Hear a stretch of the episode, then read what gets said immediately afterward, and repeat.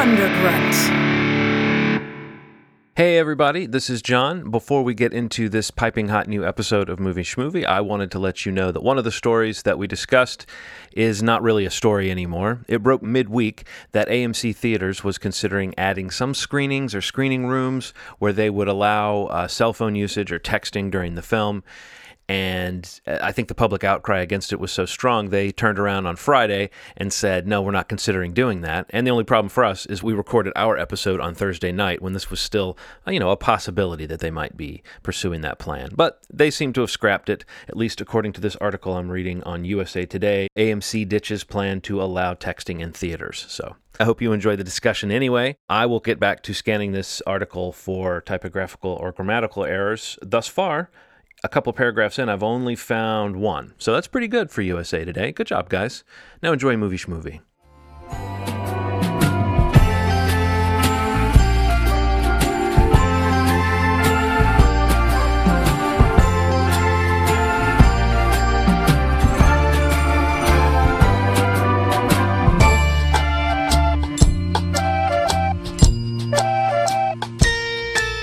Operator, will you please connect me to Movie Schmovie? Welcome to Movie Schmovie. This is uh, Yes. episode 158.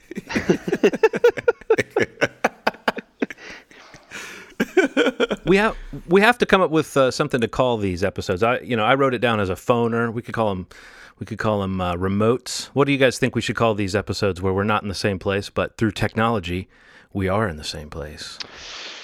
Hmm. I, I like don't the know. phoner idea. I, I kind of this kind of reminds me that voice that you did reminded me of when you have to you used to have to call the movie theater. You know what? get the That that just that, that that made my night because that was my inspiration and that was my motivation. That was man. I used to love those things, but you'd have to wait forever to get around to your movie. Yeah, you'd like wait for the whole cycle of every movie you had no interest Right. in just to get to the one. Anything sh- in the S's, the S's Yeah, or exactly, the T's, like- you're like, oh, oh god. Yeah. and then you get to your movie and it's like it's not playing at any time, so you just wasted time and you're not even going to see it. Oh, what was that noise?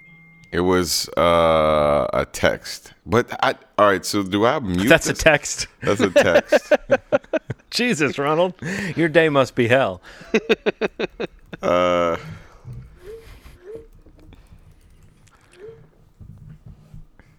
um, All right. Well, since we're talking about this, is actually very germane that, that Ronald so rudely is reading a text during this podcast. No, it came. Um, it you came know- through my laptop. I, I maybe I should put on do not disturb mode. Give me give me one second. I was just thinking about that. Why don't you switch it to vibrate? No, it's no. I mean on my it, it's on my computer. I thought I might actually bring up a question we got from somebody. We we once again solicited people on Facebook. I, I want to say listeners, but I think these are more friends of ours than listeners that uh, respond to these posts. But we got some questions for tonight's episode, and we're going to let those kind of guide us through this episode of Movie Schmovie. But before we get into that, I guess I should say that um, you guys may not have clued into this yet, but I'm John. I'm Ron. I'm Steve. And there you go. I was going to say And yes, you're is- right. You are John. You are. I was just going to say yeah, well, we that could be a topic. Yeah, yeah. Who am I? But anyway, this question is uh, from Max Levine, and he says, "What are your thoughts on the beginning of the end?" And he attached a link to that article about how AMC is considering allowing texting and and you know smartphone use, basically lots of little little screens. Uh, they're allowing that theoretically in some some of their theaters coming up. What do you guys think of that? Uh, well, that's absolutely horrible. Um, but I think I think I, was reading something later on in the evening that it was a little more, I probably damage control, but that it was basically clarifying that like they were talking about testing it in theaters, and I don't know, like even just the notion of that is just absolutely ridiculous to me. But I'm I'm a pretty uh, and I, I don't know, I know I'm not a, on this island alone, but I am super super irritable during movies, as both of you can attest to. So like if, if mm. the slightest thing, if the slightest thing annoys me or bothers me or distracts me or anything like that, and I mean don't get me wrong, I've been guilty once or t- you know here and there, like you know getting a text or having to look at something because I'm expecting something. But I think there's a there's a definite line of saying you know, in a i there's somewhere in the future that might be possible that it's going to be completely acceptable to have your phone out texting and tweeting and, and doing whatever you want to do on your on your you know cellular device. That's unacceptable. Period. I think. But I don't know. What do you guys think? Uh, I don't. I don't think that it should exist. I mean, it should be kind of like a smoking section, right? Like it should be like if if there's gonna be a texting thing, there should be a separate screening for that. Like they should call it like texting or anything goes or something like Or that. this is where the assholes sit. Yeah. Yeah, yeah. There should be like a sep- a separate movie screening for stuff like that. The the, the amount of self importance that it takes for somebody to believe that their texts are more important than the, the, the presentation of the film is weird. Like I a lot of these people don't really have any mm, you know, I'm not gonna say that. People have a lot of responsibility outside of the situation. I just don't think they should come to the movies if texting is a priority. You know what I mean? Like you should be able Right. to stop it for two hours. It's not that big of a deal. I think that the movie theater is just like any number of public spaces that you have to consider the rules about like your bubble and what that you can do whatever you want to do within your bubble. You know, that that changes when you're in that space. Yeah. It seems like the people that want to use their screens during movies are people that have like novelty sized devices too. There's always like some giant screen with a super bright light on it. And it really is something that you see in the corner of your eye. And I would imagine if I were to say to that person, You're disturbing me, they would think I was being ridiculous. You know what I mean? But to me, it really is a major disturbance to have that little thing in the corner of my eye when I'm trying to look at the screen. Yeah. So I'm kind of like you, Steve. I might not be as combative in the movie theater, but I definitely am just as vigilant. And any little thing bugs me, and I kind of feel like let's agree that this public space we're gonna we're gonna keep the same rules we've always had for it. Yeah. I feel like I'm an old fogey about it. I can imagine maybe there's some screening where people are paying knowing that they are welcome to use their phones. And that's really no different than like a mommy and me screening or something where you would be allowed to bring a screaming baby to me. Right. It's like, I don't want to be in that theater ever. If it happens, that's fine, but I, I don't want to be in that room. Well, that would be a good that would be a good beta test right there. Is to say, okay, let's just roll these guys into the mommy and me screenings. How much does a, a crying baby annoy you while you're texting while watching your movie? You know what I mean? Like, so that's about the level of annoyance that I have by you texting. It's just you know, let, let's give them a taste of something that could possibly annoy them, and or interrupt them while they're trying to passively watch a movie while also texting nonstop. Right. That's no. I can't even imagine that, man. I can't even imagine this. No, it's it's that's like a no. That's a no go for sure. I would also be annoyed if I was a millennial because the way that they are, I'm going to actually quote the article here AMC Entertainment CEO open to allowing texting in some theaters. That's the Variety headline. Right. And it's an interview with Adam Aron, who, uh, who is the head of AMC. And what he says about millennials, what does he say here? that they ask him would appealing to millennials involve allowing texting or cell phone use and he says yes when you tell a 22 year old to turn off the phone don't ruin the movie they hear please cut off your left arm above the elbow you can't tell a 22 year old to turn off their cell phone that's not how they live their life to me that sounds asinine and if i was a 22 year old i would probably be the most pissed off about this because that sounds like so there's no 22 year olds that appreciate movies, or there's no 22 year olds that understand there's a time and a place. I, I- I- that is the worst part of it to me is that they're being so cynical. If that's how you appeal to millennials, is by saying, "Oh, and you can do that supposed multitasking that everyone's supposed to be doing, but no one's actually doing." Yeah. Right. Agreed. Uh, Agreed. Yeah, it's it's a little dismissive of the population of people that actually are considerate people, and and I think there's a lot of people like that.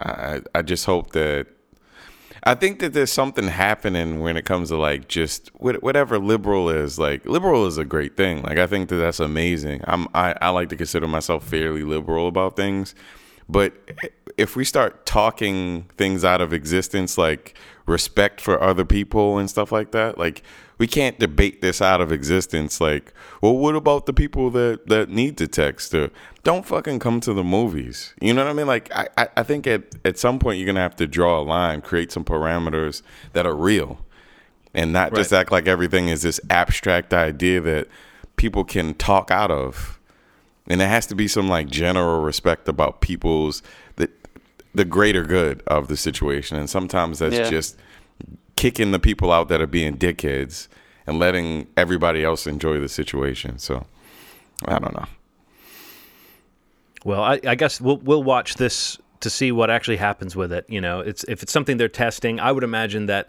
they've already sort of tested the idea due to this media response, and I don't think they're gonna.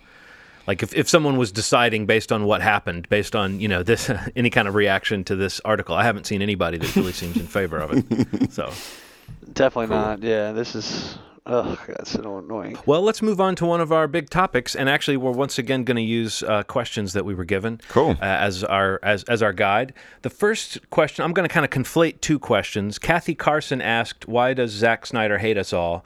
And Mike Finazzo asked, "Why do I feel like Zack Snyder made Batman versus Superman just to fuck with me?" um, so we're going to get into what we wanted to do with part of the show tonight, which is to kind of follow up on the Batman versus Superman, not the movie itself, the content of the film, but the reaction, and specifically this kind of swirl of audience reaction versus critical reaction, or DC fanboy versus Marvel fanboy, or bad word of mouth versus international grosses. I mean, where where do we stand with this film now, and what do you what do you think it means that a movie could have so many different uh, interpretations? Well, I mean, I think the direct answer to both questions is, is because he can. Because, I mean, because I, I think that you know when you're given that much opportunity or that much, uh, I guess, control, power, whatever it is, like it doesn't really matter. I think with anybody, I don't, I don't think he's making this movie for, for regardless of what he says or what he implies for like for for fans necessarily. I think he has a vision that he sees and that's what he's doing. And you know, that may be my response to it just, you know, from the conversations we had about the movie. But I honestly like whatever you want to say about the movie. I actually enjoy talking about movies and the mere existence of films like this because it's actually interesting to talk about. It's not the same conversation over and over again. This is like a really high risk movie, high high risk franchise. Uh, so I mean, I don't know. I, I just think it's like kind of an interesting thing that, that that it even exists at all in the state that it is because you know this is like just this is conversation for a long time and this is like nothing that's ending soon. So um, it, it'll it'll be something that I think is a pretty organic and just kind of like changes as you know, as time goes on and like when they release the Blu-ray and the Blu-rays are and it's got all this, other, you know, it's like this whole thing will flare up again and we'll talk about it all over again because it's so divisive. Yeah, it, it- We can get podcast after podcast out of this. I think that in general, for, I, I guess we have to start with, to me, the biggest uh, argument that people want to have is: Is this movie a flop? If the budget was 250 and it grossed about 800 million so far, it's the furthest thing from a flop that I've ever seen that's been considered a flop. Now, critically, yes, absolutely, but I don't think that matters from a business point of view. Warner Brothers sees obviously the dollar signs in the situation, and I think that they're going to make some adjustments in terms of you know critical acclaim. You gotta you gotta work for that too. Like that that that helps prolong it. This this could have been a different conversation if it was a good movie. You know, a, a, a, a accept it as a good movie. This could have tacked on 200 more million. This could have tacked on 300 more million. And that's a that's an argument within itself, but like this movie's not a flop. And I think that we have uh, there's a ton of movies similar to it coming out really soon. Like Suicide Squad's coming. That's gonna have the Batman mixing and all that stuff. So I think that people just need to get ready for this sort of movie being a thing. Where where Marvel is kind of going for like a cohesiveness and tie-in story thing. Warner Brothers is doing it, but not as neatly and not as considerately. Uh, is that a word? Considerately, Consi- not as uh, well put together. a movie is a disappointment and still grosses 800 million. Right, I right. think that what they wanted to see was a much bigger reaction. You were talking about that missing like 300 million. I think that's word of mouth right there. That's like that extra swell of people going, "No, it is really good," instead of people going, "Eh." I mean, honestly, on spring break, my son, who I was debating whether or not to take him because he's 8, I finally said, "Well, buddy, if you want to go see Batman versus Superman, we can go see it uh, one day this week. Um, and I'll, you know, if there's anything in it that you want to ask me questions about, we can talk about it. It might be a little, it might be a little adult, but I think you might enjoy it. And then he was like, "Nah, I can just wait for it to come out on video." Right. yeah. I and mean, I've never, I've never seen my son say that before. And I honestly feel like something in the air about this film told him, "Yeah, it sounds cool, but I don't, I don't have to rush out and see it. And I think whatever that is, whatever that little extra ingredient that you would think would be automatic with a Batman film or with a Batman versus Superman film, especially, just didn't kick in with this movie. So that's what I'm fascinated about. But I agree with you. I think we said it even on our original episode. The people that love it are are ignoring certain things about the film, and the people that just hate it are ignoring certain things about the film too. Right, right. It's it's also like it's I think the biggest thing like kind of what Rana was getting at, at least where my mind was going, was that yeah, it did make a ton of money. Like we were talking earlier this week, like how they're projecting that it may even make less profit than Man of Steel did, which that that's that that statement alone is like all you need to make an argument that it's a failure. I mean, like yes, they made a ton of money, but you know, in terms of missed opportunity and really Yeah. um, mismanagement or, or or whatever that proper term is, I mean, you really are given the keys to like you know arguably two of the biggest superheroes ever and putting them in a movie together to basically set up the positive word of mouth for a franchise or for a, you know a, a universe of films. And unfortunately, I think you know even though the money is in the bank, you know there's a long-term investment in what they, they were hoping this would do in terms of setting up that positive word of mouth. You know, like John said, like two to three hundred million more dollars could be in that bank, and not only in the bank, but could have set up that goodwill for the movies that are coming after it.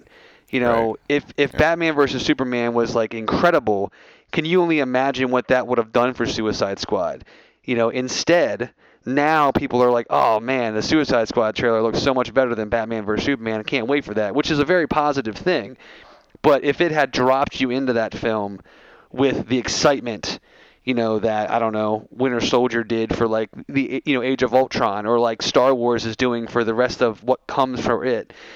I just think it, it's it's that that that's the biggest craziness to me is just that just comprehending how long this took to happen, and you know even though it's made a ton of money, that it may make less than what in a lot of you know respects was called a failure to begin with, which was Man of Steel. Like it may make less profit than that movie. Like that's that's absolutely insane. It is insane. Well, let's let's keep moving because we got more questions related Sure. to this topic, and we we're kind of dancing around one of them. Drew Landry asks uh, thoughts on the new Suicide Squad trailer. Mm. Also, is uh, Jared Leto a method actor or just a douche? Uh, I was gonna say I, I think the trailer is great for Suicide Squad. I think they've both. I mean, all of them have built on the other. You know, in terms of the order they've been releasing them, and you know, as the resident, uh, I guess uh, layman in terms of all these comics, like I'm not in the loop like you two are. Um, it's it's accomplished quite a bit in getting me excited for a lot of things that I knew nothing about, and uh, I, I think that the trailers are really good. Um, uh, in terms of Jared Leto, I, I do think he's probably quite the method actor, and you know he also seems like he may. I don't think they're mutually exclusive, if you know what I mean. Like I think he may also be a douche, but I, I do think that uh, that uh, he's quite the, the in, in that ballpark of, of being a method actor. I love the trailer. Part of me wishes that Suicide Squad would have come out before Batman versus Yeah. Superman. I think that would have added something to the mystique of the whole world, especially if Batman's going to be this sort of terror figure in Suicide Squad. Um, Jared is a great method actor, and I think that does come across as a little douchey. Um, I, I'm really hoping that this movie's good, man. Because two fucking weirdly received movies in a year from the same studio would be kind of weird. Um, I, ju- I, I just want it to work. I want some part of this to work, and hearing about the reshoots and making it lighter just makes me fucking want to vomit. Honestly, the thing about the reshoots I wanted to say too, and I'm glad you brought it up, Ronald, is Mm-hmm. I think people need to not accept that news so negatively. Every Marvel film has had some, you know, like very close to release, a, a period of reshoots, and it always seems like it's a dire sign, but it's just part of their process. They get into the editing room and they realize we need a scene where so and so says this, you know, and they go and they make it. So. I don't know if DC's copying that model, but I think that's what it means when they say they're they're going into reshoots on that film. It can be an indication of confidence, mainly because like if if they've seen it and are really happy with it, like I think David Ayers was on like you know responding to these reports, basically saying like when when the studio sees your movie and says here's some more money to you know go do the other stuff you wanted to do that you couldn't before. Ah, it's like okay. okay. that that might not be a bad thing, you know. Right. So it could be it could be a little bit of that too. I mean, I, I trust the director of Fury, man. Fury was amazing to me. I don't, I, you know, it wasn't the greatest movie I've ever seen, but it was definitely uh, a good movie that kind of showed tension and character development. And if he can do that with these comic book characters, I'm excited. I'm excited. Yeah. So Well, that brings us to another question from Drew Alexander. Are you guys excited for the Batfleck movie? I am. yes. I am very excited. Because they just they just announced it and made it official. I think we all kind of already knew this was happening, but Ben Affleck has definitely been named as the director of a film called The Batman, which I think is supposed to come out in 2018. Am I right about that? I think so. And that just means he would be the first Batman to be uh, directing himself in a film and also possibly writing the film or co-writing the film. There's supposed to be a script that he had a hand in that is that has impressed somebody at, at Warner's. Double duty feels a little weird to me. Like I understand writing the script, directing it, and acting in it. Just seems like a, a big task for the type of role that It really taking does. but yeah, I mean, like, I, if there were to be any actor director that I were to trust to do it, I guess it'd be him. I mean, I, I, I think that he played an amazing Batman. Like it, it, it's a different, it's a whole different idea of Batman that we've ever seen, and I'm excited to see a big. Burly, mean Batman that's trying to crush people's heads. I, I, I, we've never seen it before, and I think it's really speaks to Ben Affleck couldn't have been a better Batman. I, I don't know. I don't think there could have been a better Batman to me right now, especially since we need it. We need a different one. Uh, you know, we need a different type of Batman because we've seen the same sort of Batman for so long. And I think the Christian Bale was different. I think he was sort of the mid, the middle of the transition to what Batman is becoming now. Um, but I think the Ben is perfect. I, I I've never felt so like Ben was one the only Batman that I when I heard he was gonna be Batman, I was like, holy shit. You know what I mean? And I and I don't love him and everything, but I love the idea of him being a Batman. So yeah, I'm excited. All right. Um, this is actually dovetailing very nicely. There's a couple more questions. Uh, Kathy Carson also asked, "What do you think about Doctor Strange, Benedict Cumberbatch? Am I right?" I know Steve doesn't have much of a, an opinion about the character from the comics, but Steve, you came into the trailer cold, which was just Right. released yesterday. What did you think of that? And did, did it did it seem like another new property that maybe you'll just trust that might be okay, or did the trailer actually do anything to excite you? I think more of the former. Uh, I, I yeah, I kind of feel the same I felt about Ant Man. Um, I know we were talking about this. I I kind of do feel myself just kind of going with it because I tr- I trust where they've gone with a lot of these movies, and I'm I'm pretty open minded to um, you know the creative process and the creative individuals that they've worked with and I you know and will continue to be working with. So, I mean the cast is great. I'm I'm a fan of mostly everybody in that film. The trailer looked really cool. I still don't know much about the character. I don't know much about the movie. I, you know, I'm not Doctor Strange uh, educated. I, I don't know too much about him. So um, I'm trying to like, you know, I, I'm kind of trying to do a test with this in, in, in not doing a lot of research about it or like reading much about it because I want to see how well they do at introducing somebody that's not, I guess, uh, as well known as, as a superhero as some of the other properties they have. Like before, like I kind of went and read more about Ant Man, so I was a little more prepped going into it. But I kind I kind of want to like see how much they can educate me through their marketing about this character, about this this new film, um, before going out and finding information that they're not giving me. So I'm I'm curious to see how that works out. What about you, Ronald? Um, you know what? I I feel that very similarly to Steve. Um, despite being a comic book character, I, I think I kind of told you this earlier, John. When it came to Doctor Strange, I kind of skipped over him. Honestly, he was kind of a bland, weird character to me.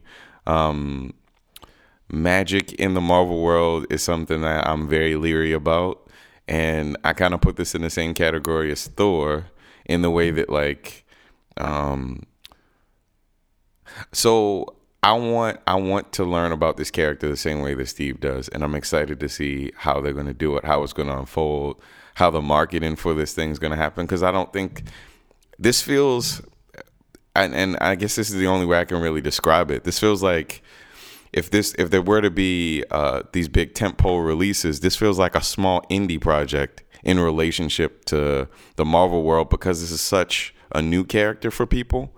Um, Right. it, this is going to be a weird sell, and I, I mean I, I've I've talked about it a lot, but the idea of magic in this world is one thing, and then what really kind of turned me off about the trailer because I, I actually really did enjoy the idea of the trailer, but um, people in old outfits, like old like uh, I don't know these like comic book sort of images, but then like cars behind them.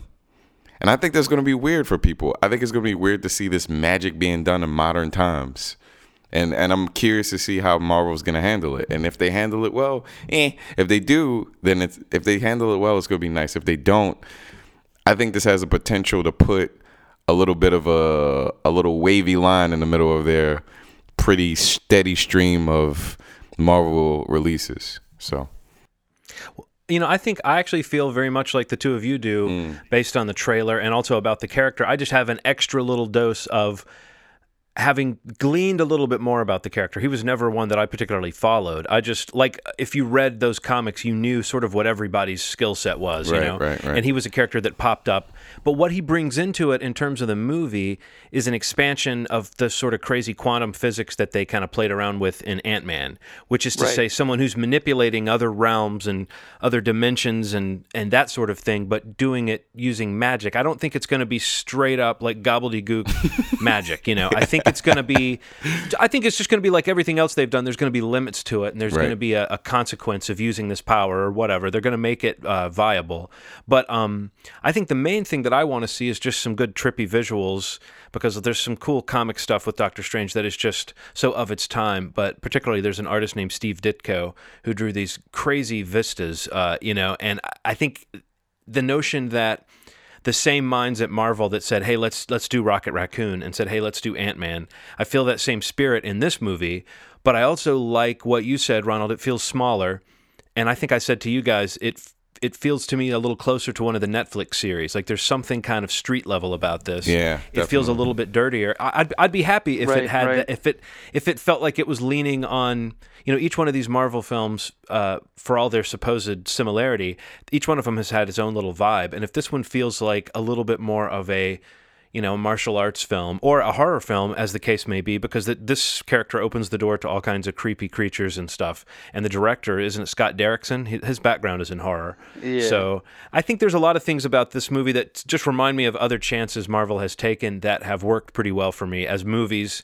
and as representations of these characters that even if i don't know them uh, chapter and verse i remember things about them and i was glad to see them. I'm just always glad to see them embracing the characters and putting something up there that looks so much like a comic book panel you know that, that just feels so Definitely. that just feels like what I go to these movies for, and this looks like a lot of fun. So I, I got some kind of goosebumps um, from this trailer, but not because I grew up worshiping Doctor Strange, but just because I feel like, oh, they're embracing the the strangeness of this character, no pun intended. And you even said it, Ronald. In, in the marketing, it says "open your mind." it's Yeah, like they're basically saying, uh, "This may seem a little weird, but bear with us." please, please like this. Uh, which brings us to our last question on this topic, which will which will kind of get us out the door on it. Brandon Lescure asks, "When is the comic book movie bubble going to burst? Trends like this can't last forever." Ronald, Um, possibly the release of Doctor Strange. that could create it. That could be the that could be the beginning of the ripple. Honestly, um, but I just don't ever see it needing to end. As a trend, I think these things can keep going. I, I think it's a fun question, but but I think in general it can be like westerns or anything, where it just a gradual decline in its popularity may Right. occur. It's but like- I, you could have decades of different versions as long as people are interested. It won't matter, you know. so you're saying that comic books movies are dubstep? You know, I don't think they're dubstep. I think westerns had a longer shelf life than dubstep, so I'm going to say they're like western. But I also think there's all this, th- there's all these decades of stories for them to pull on. So again, with the Marvel model, maybe there'll be some people that are bored by the style of these films. But if you like the characters and you want to follow the soap opera that they're laying out, I don't think that there's ever going to be an end to people who are enthusiastic about that. Now, can these things keep being these monumental hits? I, that I don't know. Yeah. It, it, it's a genre. You know what I mean? Like it's it's kind of like what John was saying. It, it, it has there's plenty of source material. It will probably stabilize, like where each one that's coming out isn't going to be bigger than the one before it. But I mean, there's been plenty of examples over the last decade of ones that have come out and haven't been huge. You know what I mean? Like for every you know, for every four that are, are huge or five that are huge, one fails miserably, you know, and I, that that may be something you know that ratio may balance out a bit, but I mean there's there's absolutely no reason with source material, with remaking properties, you know like these these movies make a ton of money and you know they're super entertaining and they're blockbuster, they're event things that are needed in cinema, and you know whether you are a fan of them or not, you know a lot of people go to see them, and there's really absolutely no reason that I can see that a studio would ever stop making them or that moviegoers I do I do appreciate and I even align with the idea of like kind of feeling a little burnt out. Yeah. But as I say that, you know, I also sit here and say, damned if I'm not excited for the Batman movie. damned if I'm not excited for the Suicide Squad. You know, gosh, am I I can't wait to see the standalone Spider-Man movie. Like just because I'm burned out doesn't mean that I'm still not going to see them, you know. I just feel like it is the kind of thing where it's becoming more and more frequent because they are doing it right, you know, and they, they they've kind of figured it out, and I don't I don't see them stopping that at all. I think that's as good a place as any to move on to our next subject, cool. uh, which is indie horror. Now, we've had this as a kind of a running subtopic. We've talked about it in relation to a few movies, and I think often we we do quite like these films, and other times we we think they're a little overhyped. But every year or so, or half a year, there's an indie horror film that by which we mean a, a, a movie that feels like a Sundance type indie film, but it has a genre side to it, or it is, it is actually a full on genre exploration, but done in that kind of indie style. Mm. And I think because it doesn't have the trappings of a typical horror film, it's not a slasher. It's not a zombie film. It's it's got its own little energy, and then it turns into horror. I think people feel better about these films. These movies get better reviews.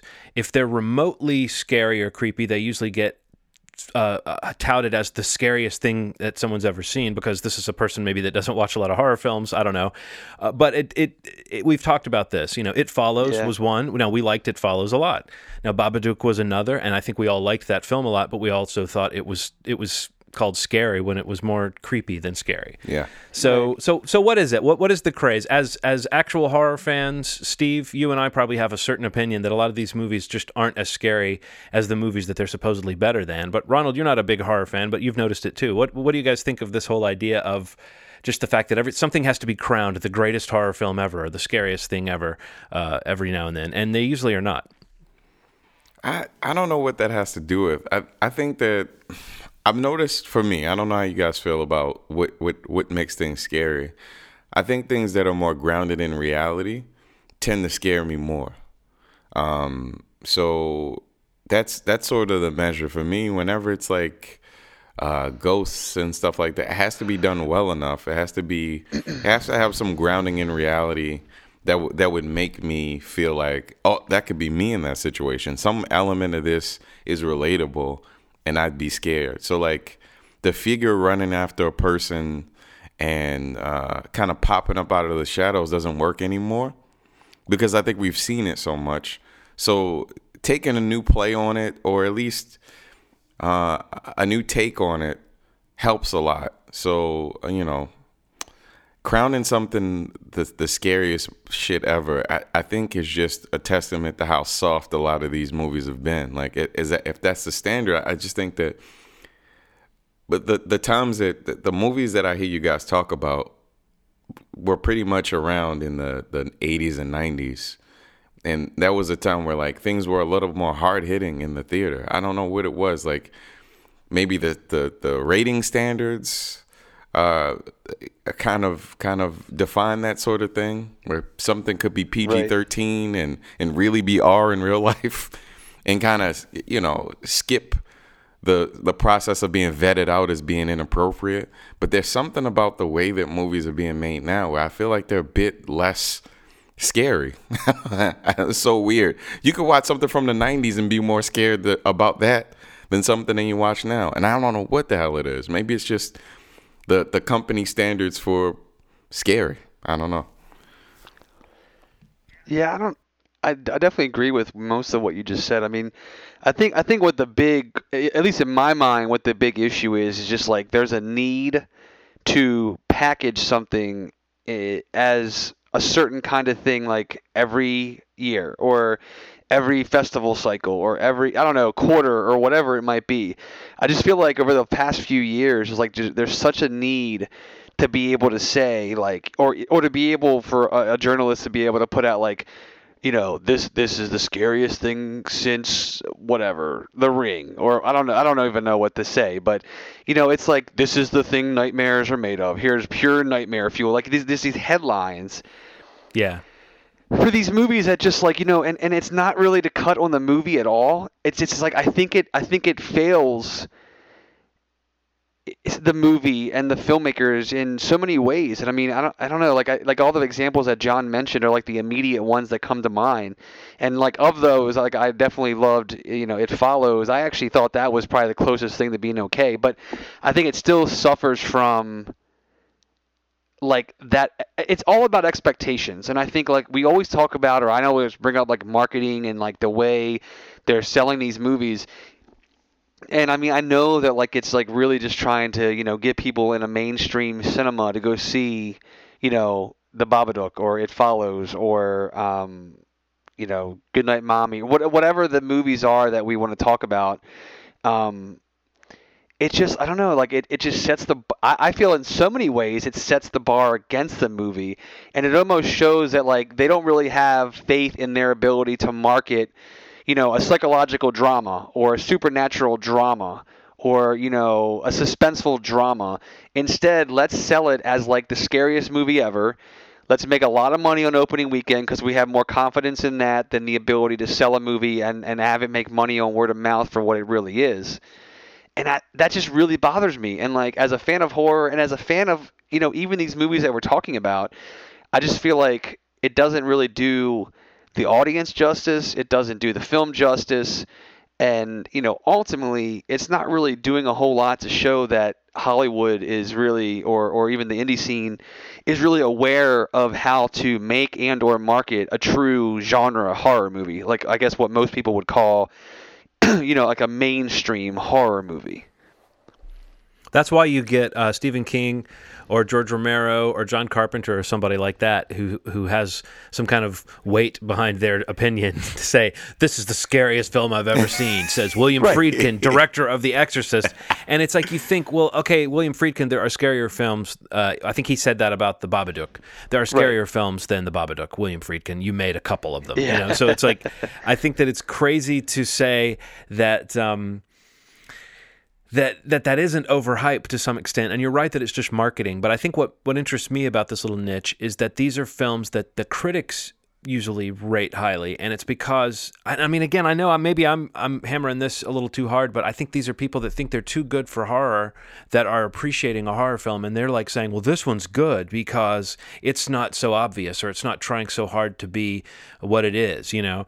Um, and I think that's even though, like you said, Steve, I like these films. I also kind of begrudge the fact that the ones that people say are good are are ones that maybe they don't have that disreputable feel that you were talking about, Ronald.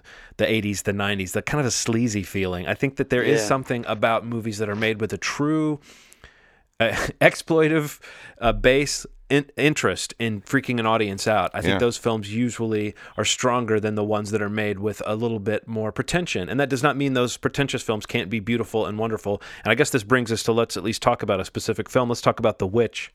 I know you hadn't seen The Witch the last time we talked about it, Steve, but you've seen it since, right? Oh yeah. Yeah, yeah, yeah, yeah. Went and saw it last weekend. So, what did you think of The Witch? you know, honestly, in the theater that night, in the theater that night, like I was excited like to bring this back up to you guys and like we need to we need to talk about this again because it was like fresh on my mind because I, I meet my immediate reaction was everything we just talked about like I feel like the expectations were not were not set properly. I feel like audiences, most of the people that I saw it with, people that in other you know other people in the theater that I was seeing it with, um, I could tell were not enjoying this movie. But that said, the more I sat on that film and thought about the movie, the more I realized that I actually really liked the movie a lot. Um, I, I actually like really really liked this film. And I and and I, I have no problem admitting that because immediately coming out I was like you know I don't know. I don't know how I felt about that. I mean there was some like you were saying earlier John there were some very creepy moments but I still believe that it was mismarketed. I still believe that this all this you know hyperbole around all these movies still applies to this as an example.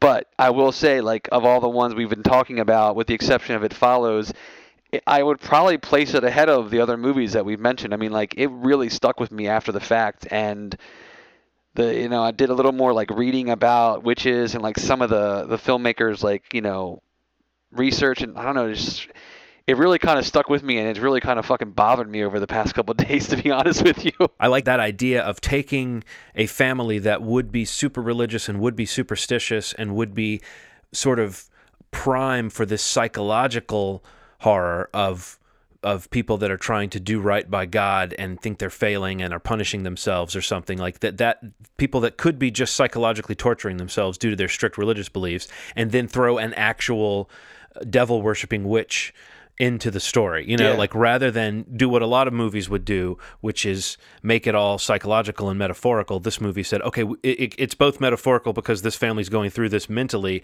but they're also up against something real it's kind of that that saying just because you're paranoid doesn't mean they're not after you you know Yeah, yeah, Um, definitely. And I thought the acting was great and the performances were very authentic. And and I agree with you that maybe it's not straight up scary throughout enough to be called uh, the scariest thing in years. But I w- I do think the one thing that The Witch has in its favor is that the moments that it has, the so-called creepy moments it has, are are pure nightmare fuel and seem like they actually are sent from some some devil that's trying to give you nightmares. You know, like there's a scene early in the film where we see what happens to a baby. Uh, we see it Oh in the God. in the vaguest sort of nightmare imagery that still like if I close my eyes I can picture that. And then there's a scene later in the film where a boy comes upon sort of a hovel in the woods and meets a, a special lady there. And uh, that scene was another one that felt like it was both straight out of a fairy tale and so so real and so palpable. So yeah, I think that movie is actually a very good film, but as you said, Steve, not the quote unquote scariest film in years, uh, probably. What did what did you think? I think you liked The Witch, didn't you, Ronald? Yeah, I really enjoyed it. Um, I think, I think there's some some validity to a studio's fear of explaining what what a thing is genre wise. Because, I mean, I mean, we watch movies on a pretty regular basis, more than most people, right? And you know you have those Right. conversations with the casual movie watcher, and they ask about a movie, and you know those those ones that are kind of genre bending. You try to explain that to somebody, and they fucking look like they're about to fall out. Like it's like their their brains are fu- like something's happening with their brains. that, there's something about association that works, and that they know that if you say, "What's the movie like?" It's like Blair Witch. It's it's the Blair Witch of this generation. If you say shit like that, people can make those connections, and there's something about someone having to figure out what something is about a movie, people feel like that's too much work. I don't know what that is, man, but there's a dismissiveness that happens when you when you have to over explain something Yes. that people get they they blank out. So I I'm not a big fan of what they do, but I understand it. So like if if it were explained as like a fairy tale, the way that it is, the way that this movie is supposed to be, a dark fairy tale, if you did that, if you tried to explain that to a human being that wasn't a big like big into like movies like that, their fucking brains would explode. That I know it sounds weird, and I don't think that people are dumb. It's not about dumbness. It's about casual movie watchers and people that are really into movies. And what your brain does that that like softening of the idea like some people are into music right? If you explain sheet music to somebody that knows music it's a little easier to understand. If you try to explain it to me who's never listened to you know never really tried to play an instrument beyond things in middle school my brain would fucking melt if you try to explain how to read music the first time Right. around it's just it's just the way that it is and i've i've accepted that when it comes to explaining movies like sometimes when somebody will ask me what i thought about a movie i'll be like eh it's good I don't want to talk to them about the specifics of it because it gets fucking weird, man. Because people can't understand how a movie could be shitty, but also have some value to it that makes you want to watch it. Or you know, it's weird, man. I I give up on it in a way. So I get why studios do it. I don't know. No, I, get- I get why they do it. And I think we've talked about this most recently with Hail Caesar.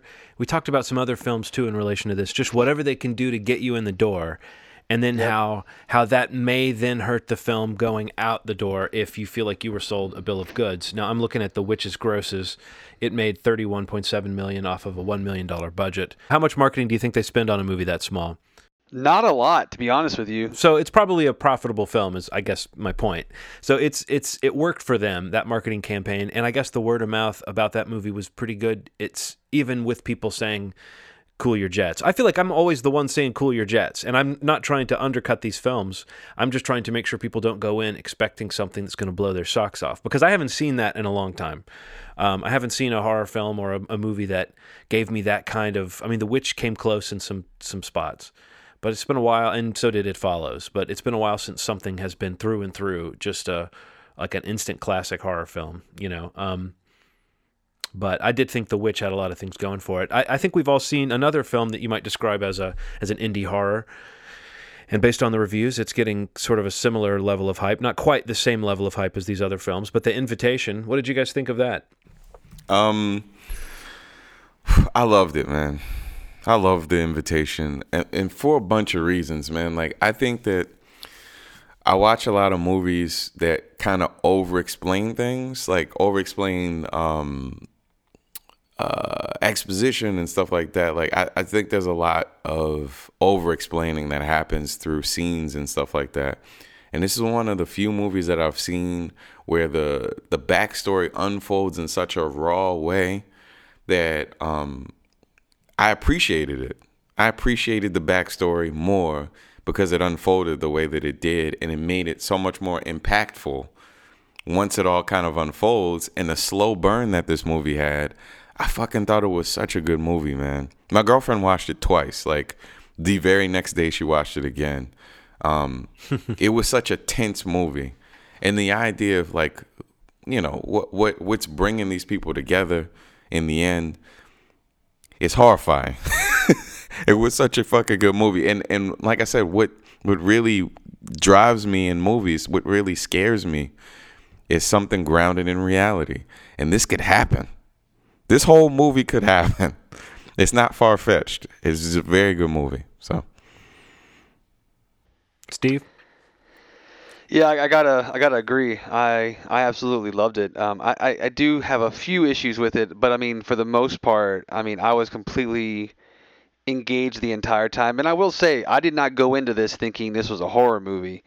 Um, I, I did see some, you know, reviews and some uh, feature pieces basically saying that it was very unsettling and very disturbing you know and those those descriptions are a little more appropriate for a movie like this than saying like it's nightmare fuel or you know just kind of like just touch to touch back on what we were saying about the the witch. I mean i feel like this is an example of like if the right expectation was given you know and i mentioned earlier like a psychological drama or a suspenseful drama or whatever it might be um, that's not to say that there aren't some very creepy slash very scary slash very horrific events that happen you know in a movie like the invitation but um i think it it's an example of like the other side of the spectrum where like if you don't sit there and say this is like the best horror movie ever or this is the scariest horror movie since the blair witch you know people can go in with a little bit more of an open mind and without like a requirement of uh you know, like a, a of, delivery of some kind. And uh, I thought all the performances really good.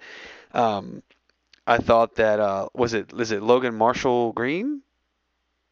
I can't remember his name. The, the lead guy, Will, Oh yeah, um, yeah. was wa- was Yes. great. Um, Yeah, Logan Marshall Green as well. was great. Um, and obviously, is it is it John John Carroll Lynch?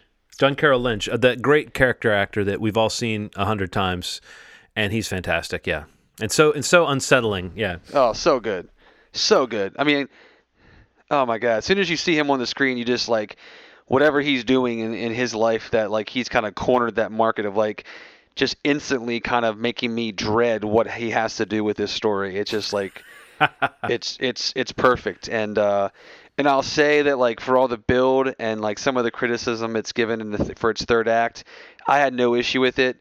I actually absolutely love the final shot of the movie and uh it kind of scared that was probably the scariest part of the movie for me or the most unsettling part of the film for me without going into spoiler territory but it kind of just opened my mind up to like you know the world like Ronald was saying of like real things happening or the possibility of something being a lot more um, widespread um, than just that little microcosm that we were in in that dining room and that this may be a bigger issue than than these two people or three people kind of make their way through It's almost like it takes place in the Purge universe. You know. yeah yeah You know, I, I guess I, I'll I'll I'll put my hand up and say that I'm I'm one of those people. I didn't know. I haven't read any reviews for this film, so I didn't know there were people complaining about the third act. But I will say that Yeah. the movie, it's like it fell apart. It didn't fall apart in the sense that it stopped being good, but it fell apart for me in the sense of it was so expertly just twisting. The tension was getting greater over the course of the film, and I felt like I was feeling that get just get tighter and tighter. And then when it finally got to the end, it was like it kind of went to shit in a way that to me feels like I don't mean the movie, but I mean the situation the people were in. Once it finally gets to the point where it goes to shit, it reminds me of a lot of films that I love up until the moment where they go to shit and they sort of run out of ideas. Now this movie was well Yep. done in terms of the the turn of events and there's plenty of characters, so there's plenty of, of awful things that can happen in quick succession to these characters and they they don't they don't refrain from going there. But it reminds me of some a movie like The Strangers or something where it gets to the end and you realize that there's nowhere to go but just people uh, you know having bad things happen to them and and I do appreciate that it stayed grounded and I I liked the atmosphere and I loved the final shot. So I'm giving the third act a lot of uh, leeway, but I do think there was a point where it went from being really compelling to me to being like uh, pretty pretty darn good, you know. And I came out of it really Right. enjoying it and thinking, as you said, performance is great, atmosphere great. Um, and I have to say, it even overcame the fact that I wrote down "idea killer!" exclamation point because I've been working on a story for a little while that basically the first hour of this film just completely destroyed the first half of my story. So I now have to come up with another fucking setup for for uh, a horror story I've been working on. But but but the fact that it, the fact that it overcame that and I still liked it is a sign of just how much I liked the the film. You know. Sure. Yeah, I was gonna say it's so funny you mentioned that you had an idea for a story that was similar to this because a part of my sell on getting Erin, uh, my wife, to watch this with me was that she actually had a nightmare one night and woke up and and as she's telling me about this nightmare, I'm like. You realize you just explained this movie, The Invitation, that I've been like wanting you to watch with me. and like she had never seen a trailer for it. She had no idea. Besides, like I was like, I got, I, I got, you know, we had plans. We're gonna watch this, this, you know, in a couple weeks. And then I showed her the trailer for it after she told me about her nightmare, and it was like a, a, one of those moments where she was like kind of freaked out about it because like it was so close to what she had just had a nightmare about. And uh, yeah, yeah, she she re- she really liked it also though. So I'll say that there were two things that bumped me about the film too that weren't had nothing to do with really anything they did wrong, o- Yeah. outside of the fact that they they went into my dreams and stole one of my ideas. Um, is that the casting of the guru? I think he's Father Joseph or Doctor Joseph, whatever they call him. Yeah. Did you notice that's Toby Huss, the guy who usually plays over the top comedy characters? And if you don't know who he is, he does the voice of Hank Hill's dad and Kahn, the neighbor, Really? on King of the Hill. So he's usually doing these crazy over the top caricatures, and it was hard for me to buy him as anything but kind of a silly guy. so I, I felt like that that was like cool casting for Toby Huss because he probably doesn't normally get to be in something like this. But it was Right. weird. It was weird casting for me because I was sitting there thinking, is he about to do something crazy? And then the other thing was, and I'm not going to get into spoilers, but I will say there is something about the backstory of the main characters that slowly reveals itself, and I found it to be a big cliche. I thought that what was the, what was in the past of the the the the protagonist that we finally find out. It was so obvious to me from the beginning, and I feel like I've seen it in a million films. And I'm not going to say what it is, but it's a certain kind of life trauma that I thought was very obvious from the first bit. Yeah, And so the thought so fact that the movie yeah. took so long to reveal what his tragedy was to me really hurt the film. When I would have preferred if maybe he was just kind of a messed up, depressed guy who had weird issues, not necessarily a guy who had a specific trauma. Right, right, right. But aside from that, I, I I would recommend the film, and I could totally see myself watching it again, just to watch all the character interactions. Now that I know the the you know what's really going on. Yeah. I well, my issue wasn't like what the what the thing was because I knew what I knew that it was a tragedy. I knew exactly what the tragedy was. I think it was more surprising about how it happened. The circumstances were were kind of what I was wondering about, and seeing that kind of A little vague. yeah, it was vague. I think that was kind of the surprise for me because I think it's it's super obvious. Like as soon as he gets into the situation, that something happened related to you know you you guess kind of what it is very very early, but the circumstances are kind of what made it kind of interesting to see how it unfolds. Because I you know it was it it did have some really cliche parts, but seeing ho- exactly what led to the tragedy, how it happened, who was around when it happened, I thought that was really cool. So Steve, any other thoughts? Uh, not really. I, I would definitely recommend uh, that it's. I think it's definitely a good head for us, uh, at least for me. So, if you uh, have any interest in the, in the invitation, I would definitely uh, check it out. It's on a, a few different uh, VOD platforms right now. I think The Witch is probably going to be out of theaters by the time this podcast comes out, but you know you'll have a chance. I was looking today and hoping that it was coming out on home video like soon, but no, I don't see it on the horizon yet. Yeah, But I'm glad we followed up on me it. too. Yeah, I don't know. I, I just think overall, like it, it just like I, I- I just kind of want to continue to like kind of monitor this. You know, like we always talk about these horror movies, and it's just like it's happened far too often now that like you know, I think we are kind of like a different example of the viewer but you know going to see like I, I find myself talking friends into going to see some of these movies that we've referenced as examples and it's really consistent from at least what I've seen in terms of you know the average horror fan going in and seeing a lot of these films coming out, you know, it, it I don't know, just being disappointed, and I think it I think in a lot of ways it hurts a movie, um, hurts the, that that movie in some ways, um, because that word of mouth is like you know, it's like a completely inverse uh, relationship from like a critical response to an audience response. Like there's a there's a really cool article I was reading about like um, about the witch specifically. Not to sit on this for too much longer, but you know like the relationship between critics and an audience, and a lot of these movies. You know, have like really high critical or Rotten Tomatoes scores, but then the audience score that a lot of uh, studios go off of, it's called the CinemaScore you know, basically like exit interviews, exit surveying, and it kind of helps predict what kind of word of mouth or what kind of box office forecasting they can kind of work off of.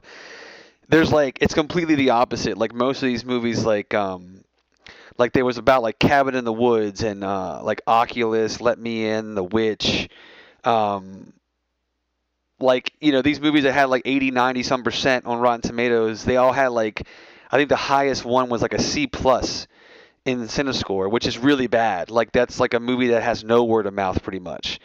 And uh, you know, it's just crazy to me. Like that that's everything you need to know. That like there's just something weird going into a critic saying this is like a really great you know game changer, and an audience being like, what? What the hell did I just see? Like that is not what I was told I was going to see. You know.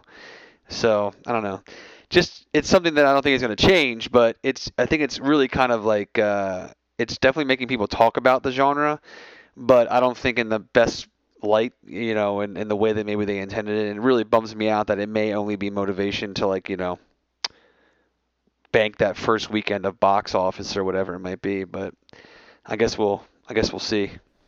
Yeah, I think we were talking about doing an entire show devoted to this topic. Maybe the topic should be best horror films of the last five years or ten years or or of the Yeah, 21st century yeah. or something like that. Something that gives us a nice spectrum, but and hopefully a chance to talk about some movies that aren't the same three that we've talked about a million times. Um, I, how would you guys like to close it out with a couple of just like a speed round of a couple of quick questions? I from would love people that. we, we Sure, hear? sure. All right. Uh, Matt Goz friend uh, uh, to everyone on the show, uh, asks, "How often are each of you going to the movies?" Oh, Far too much. Far too much. I would say far too little. I would say I'm getting out. Idealistically, I'd get out a couple times a week, but lately I've been doing well if I do it once a week. So, what about you guys? Um, I'm a slightly different situation because I help cover some of these events, but I mean, Right. I'm probably at a movie theater. I would say average like three times a week. Uh, about two or three for me too. Um, I just went to see Eye in the Sky, so like right before we recorded this. So yeah, I go two, two or three. Oh, to be childless. Just zip around, seeing movies left and right. um, Matt also asked, "Do you have a preferred theater or venue?" Uh, good question. Go ahead, I'll let you guys answer. Yeah, I don't know. Like, I think my big qualifier is like the, whatever theater has the best sound. Um, I know it's not the most popular theater around here, but the the AMC White Marsh, their IMAX Mm. screen, It's incredible. like uh, I I just freaking love that the sound in the IMAX theater. I think it's theater number like four or five. Yeah, But um, it's not near me where I live. But for the right film, I definitely find myself out there seeing it if if, if I have a uh, the need for that that awesome theater experience. Yeah, I don't particularly like that theater or that area either, but I've frequently gone there knowing that I was seeing what I wanted to see on the biggest possible screen. Like I remember when I saw Prometheus, Yeah. uh, I wanted to see that on the biggest screen, and I'd heard the 3D and it was actually pretty good. So um, it was certified good by Ridley Scott, and he never puts out anything bad.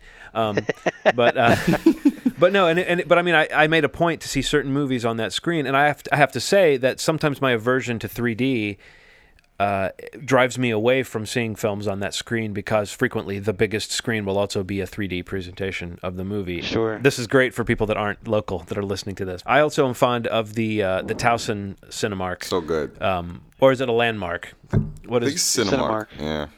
A Cinemark? The the Towson Cinemark because not only is it close to my house, but it's almost like people haven't discovered yet the how easy it is to park there and how easy it is to get in and that you can validate parking and it's two bucks. It's it's I feel like people still haven't discovered the way that you enter that place. you Yeah, know? I think you're Because it's almost never crowded, uh, except when I've gone like on the weekend in the evening or something. It's almost never crowded, and they do the reserved seating thing if you want to do that, and they have, you know, tons of rooms, and they have a pretty good, uh, they have a pretty big screen or two as well. But Yeah. so those are those are nice cushy experiences. I haven't been to the Charles uh, or the Senator in a while, but I do like to hit those places every so often just because I like to support them. Yeah. Um, mine are probably White Marsh, uh, Towson, the Charles, just because of the movies they play there. Yeah. And the ArcLight Bethesda is my favorite theater. It's it's nice. They have good food. they have a bar. Um, the sound's really good. Um, yeah, the ArcLight Bethesda is probably one of my favorites. So Yeah, I've been there. That is a that is a very nice one. I would go there a ton more if it were at all. I know if it were closer, geez, I would go all the time because their pastries are delicious. So All right. Uh, I guess I'll move on to our final two questions. These two, no surprise, came from Bob Rose. He really pelted us with questions. I want to say we got lots of questions today. Ronald put out the call. I, I put out a message, then Ronald shared that, and then put out the call, and we started tagging people, and we got lots of great uh, options that will keep us fed for questions for probably the next few rounds. But I thought I'd close out this episode with a couple of strong questions that I think everyone's really asking. Um, and Bob Rose is just the kind of mouthpiece for these ideas that that are in the ether, you know, Right. that someone has to be the one to say it, but everyone's thinking it. So, um, have any of you masturbated to a movie that was released nationwide in American theaters in the last 50 years? yes. I mean, yes. yes, Uh, right? I guess so. Yeah. I mean, I, definitely. I'm sure there's one. Monsters Yeah. Ball. That's definitely one of them. This, I don't know if we were supposed to say what I'm, I'm telling you, I, I've got to tell you, Monsters Ball, the sex scene with uh, with Halle Berry, man, she just she does something for me. Ronald, you're a cheap date. Giving that information away, that was supposed to lead to a future question. Someone saying, "Okay, what movie was it?" But now we all know what Ronald what Ronald uh, gets off to. I'm not going to say until someone asks it. Ditto. Um, Cool. So here's the final question. This is also from Bob Rose. If Ronald James was going to star in the next Transporter film and the plot of the film centralized around a 50 ton vat of peanut butter, what location would the end fight take place and what would be the last line Ronald's Transporter said before the credits rolled? Oh my God. How did Bob Rose that I Bob Rose said he googled that I love peanut butter and I fucking love peanut butter, which is crazy. I love peanut butter. Um, Maybe that would be your last line. uh, yeah, it'd be uh, uh, I love peanut butter, bitch, and then psh, kick the person in the vat. But where would the uh, where would the end fight take place? Would it be like It would be at the fac at a factory, or would it be at like a grocery store? it would be at a dam that got converted into peanut butter. Uh oh, so the dam is holding back the 50 tons. Yeah, yeah, and it, somebody Ooh. dropped in a solution that converted the dam into peanut butter. And Ooh. it, it kicked the person into that peanut butter. So maybe they would get, you would see them fall in there and then they would get churned up in some kind of m- machine. And you would say something like, Hope you like it crunchy style.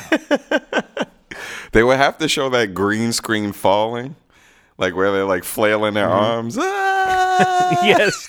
And and where like they get too small, like the, the, some somehow the scale is bad. You know, that before they hit the thing that's like 10 feet Right. below, they shrink down too small. They would something. have to have fallen from like 10 more stories in order for them to be that small. Exactly. I, I get it. Yeah. Or or I got an idea. You you knock them down in there, they die. They they do the cheap green screen down into the peanut butter, and then you say, "Damn Skippy."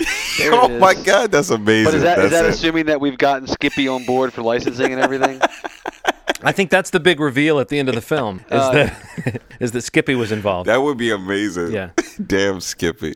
the marketing tie-ins for that just are endless. Yeah, you know? the fact that it's in a dam and it's oh, Jesus, man. John, you're a fucking genius. you're a genius, man. That's a good time to end. Yeah. yeah. 'Cause when just- people are calling you a genius, that's what I've always said: is leave the room. Oh man. All right, cool. Well, that that was that episode. uh, yeah. So thank you guys for listening. Um, whoever is out there listening right now, hopefully the people that submitted the questions are at least li- listening. um, you can find us at movieshmovie.com. Um, in addition, we are obviously on iTunes. Um, maybe not so obvious to some people, but we are. And if you can uh, give us a review, rate us, share us um, across your, your, your social media outlet of choice or all of them, that'd be appreciated. Um, something I did want to mention real quick in, in the next month or so, um, hopefully, we're going to end up doing something with uh, the Maryland Film Festival again.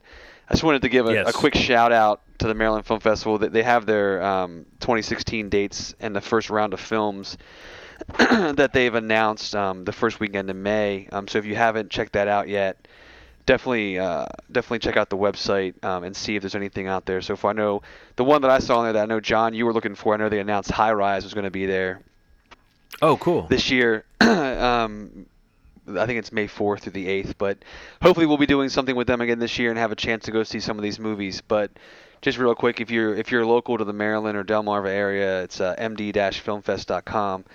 Definitely check them out and see if there's anything on the on the horizon that you'd be into seeing, and maybe we'll see you at the festival. But um, I have nothing else to add. Ronald, John, anything? No, else? nothing else. No, nothing else except maybe when we get together next week, maybe we can all have looked at the schedule and we can all have a couple of picks for the Maryland Film Fest or Oh, something. yeah. Yeah, yeah, that that sounds like a recommend to that sounds like a plan. So, uh, thank you guys for listening again, and uh, we'll talk to you shortly. And uh, as always, uh, you, you've made our day. Take care.